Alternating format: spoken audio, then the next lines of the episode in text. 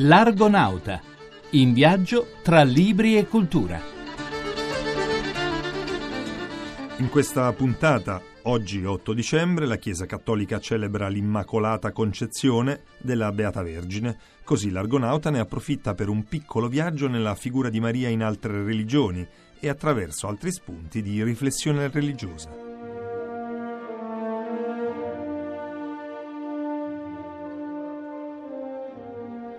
Cari argonauti, buonasera da Paolo Corsini. Maria è donna e madre, figura di pace e comprensione. E Maria nel Corano di Antonio Rosmini tenta inaspettatamente di dimostrare la possibile apertura al dialogo tra cristianesimo e Islam, dialogo che prende le mosse dalla ricerca storica e filologica.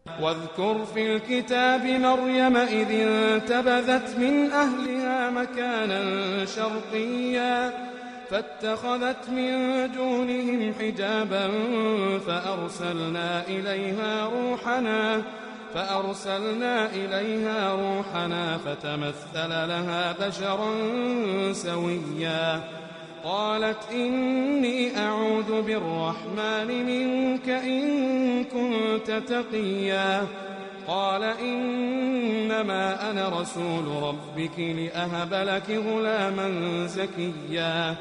قالت أنا يكون لي غلام ولم يمسسني بشر Libri e religioni di Sergio Valsania Antonio Rosmini è uno dei maggiori pensatori cattolici dell'inizio dell'Ottocento e adesso è stato ripubblicato Maria nel Corano, che è un suo breve scritto, fra l'altro viene pubblicato con una dottissima prefazione che inquadra assolutamente eh, Rosmini e questo scritto nella sua epoca. Maria nel Corano è un testo nel quale si affronta la lettura che dà il Corano della figura di Maria, madre di Cristo, che nel Corano è una figura importante perché il Corano dà a Cristo il ruolo di profeta e Maria è la, sempre presentata come la madre di Cristo e come una, l'unica donna senza peccato. E Rosmini dice, questo dimostra quanto è antica la tradizione di Maria, donna senza peccato, l'unica donna senza peccato, rispetto addirittura a Maometto, che si riconosce peccatore e racconta nel Corano come ha dovuto uscire dal peccato, come si è purificato dal peccato. E quindi c'è questo, questo, legame con, fra cristianesimo e islam presentato da Rosmini addirittura nella prima metà dell'Ottocento che è molto interessante ed è anche molto attuale. فأتت به قومها تحمله قالوا يا مريم لقد جئت شيئا فريا يا أخت هارون ما كان أبوك امرأ سوء وما كانت أمك بغيا؟ فأشارت إليه قالوا كيف نكلم من كان في المهد صبيا؟ قال إني عبد الله آتاني الكتاب وجعلني نبيا.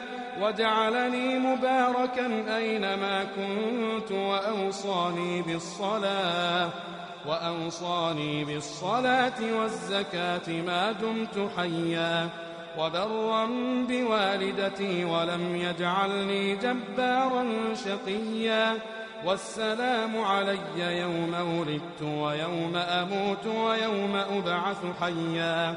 ذلك عيسى ابن مريم قول الحق الذي فيه يمترون. ما كان لله أن يتخذ من ولد. سبحانه إذا قضى أمرا فإنما يقول له كن فيكون.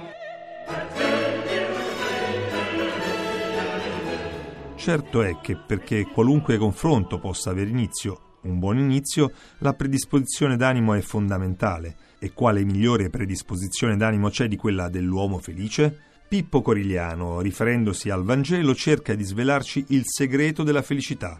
Nel suo libro Quando Dio è contento, il segreto della felicità, edizioni Mondadori, Corigliano parte da esperienze personali per arrivare a capire un concetto che altrimenti resterebbe astratto. E noi lo abbiamo intervistato. È un manuale, naturalmente in senso ironico, ma il segreto si scopre abbastanza presto, che saper voler bene, che sembra una cosa molto facile, no? Volemo se bene, dicono i romani, ma in realtà saper voler bene in profondità ha un unico modello di fondo, che è il modello di Gesù, che sa morire per i suoi amici, come dice nell'ultima cena, no? nessuno amore più grande di chi dà la vita per i suoi amici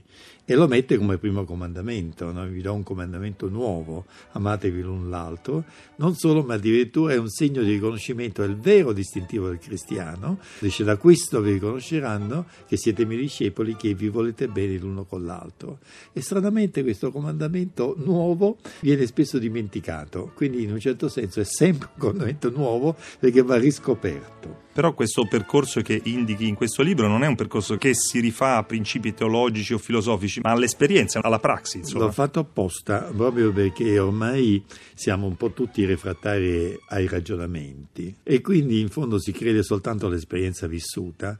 Allora ho proposto dei modelli di persone che ho conosciuto, da alcuni che c'è una collaboratrice familiare, una figlia che scrive a suo padre, oppure persone un po' più conosciute come Ettore Bernabei, che è stato il mitico direttore della RAI degli anni 60, Giovanni Paolo II stesso, no? oppure San José Maria Escrivá. Esattamente, non poteva mancare José Maria Escrivá. È diverso il cammino nella vita per chi vive immerso in una comunità legata a forti principi come quella dell'Opus Dei? Beh, il, il principio dell'Opus Dei è proprio aiutare le persone che vivono una vita normale, cioè l'opera non si propone di creare un ambiente a sé, ma di aiutare le persone ad essere eh, persone luminose che che sanno voler bene e che quindi nell'ambiente di lavoro, in famiglia, con gli amici, sanno dare questa testimonianza, sanno mettere questo stile di allegria, perché poi la persona che sa voler bene è una persona serena. Come ti è venuta questa frase quando Dio è contento, che sembra più una frase della filosofia orientale, no? Buddha felice o l'India, insomma. Certo, giusto. No, no, ma è stata una collaboratrice familiare che conosceva lo spirito dell'opera, che me l'ha detto, dice, quando sono molto stanche mi chiedono, non so, una camomilla, io dico Gesù lo faccio per te e io so che Dio è contento e io sono contenta quando so che Dio è contento. Oh, in questa frase così semplice c'è tutto, c'è l'Antico Testamento, il Nuovo Testamento, la teologia morale, i dieci comandamenti, cioè quando nella vita ci si comporta in maniera da rendere Dio contento e uno lo sa quando rende Dio contento. Un protagonista del modernismo cattolico italiano è stato sicuramente Ernesto Bonaiuti. La sua tormentata vicenda è terminata con la scomunica ecclesiastica da parte del regime fascista. Scopriamo allora i vari aspetti del suo pensiero con il libro La formazione di un prete modernista, Ernesto Bonaiuti e il rinnovamento di Fabrizio Chiappetti. Ancora Libre Religioni di Riccardo Paradisi. C'è sempre stato qualcuno all'interno del cattolicesimo che ha avuto la pretesa di insegnare al Papa a fare il Papa. Dagli ultraconservatori, magari atei devoti, quelli che oggi criticano Mario Bergoglio per essere troppo simpatico, ai riformisti radicali che ai pontefici vorrebbero dettare le encicliche e la dottrina.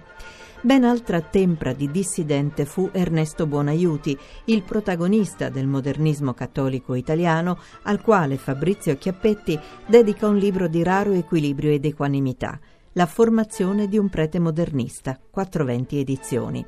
Un saggio, quello di Chiappetti, dove ad essere messa in risalto è la formazione culturale giovanile di Bonaiuti, dalla ricezione del pragmatismo di James alle polemiche antiscolastiche, alla definizione del metodo storico-critico.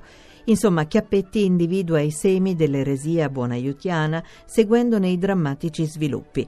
Ne emerge la figura poderosa di un teologo che si è confrontato con la tradizione della Chiesa e i suoi campioni, che è scivolato nello storicismo e nell'immanentismo, ma che ha pagato in prima persona le conseguenze delle sue idee. Una puntata questa dai risvolti un po' mistici che però ci ha anche fatto sorridere. Speriamo quindi di aver regalato anche a voi ascoltatori, se non proprio un po' di felicità, almeno un piccolo sorriso. E con questo è tutto. Noi restiamo sulla rete all'indirizzo argonauta.rai.it. Per iscriverci la posta elettronica argonauta.rai.it. Buonanotte e a fra sette giorni.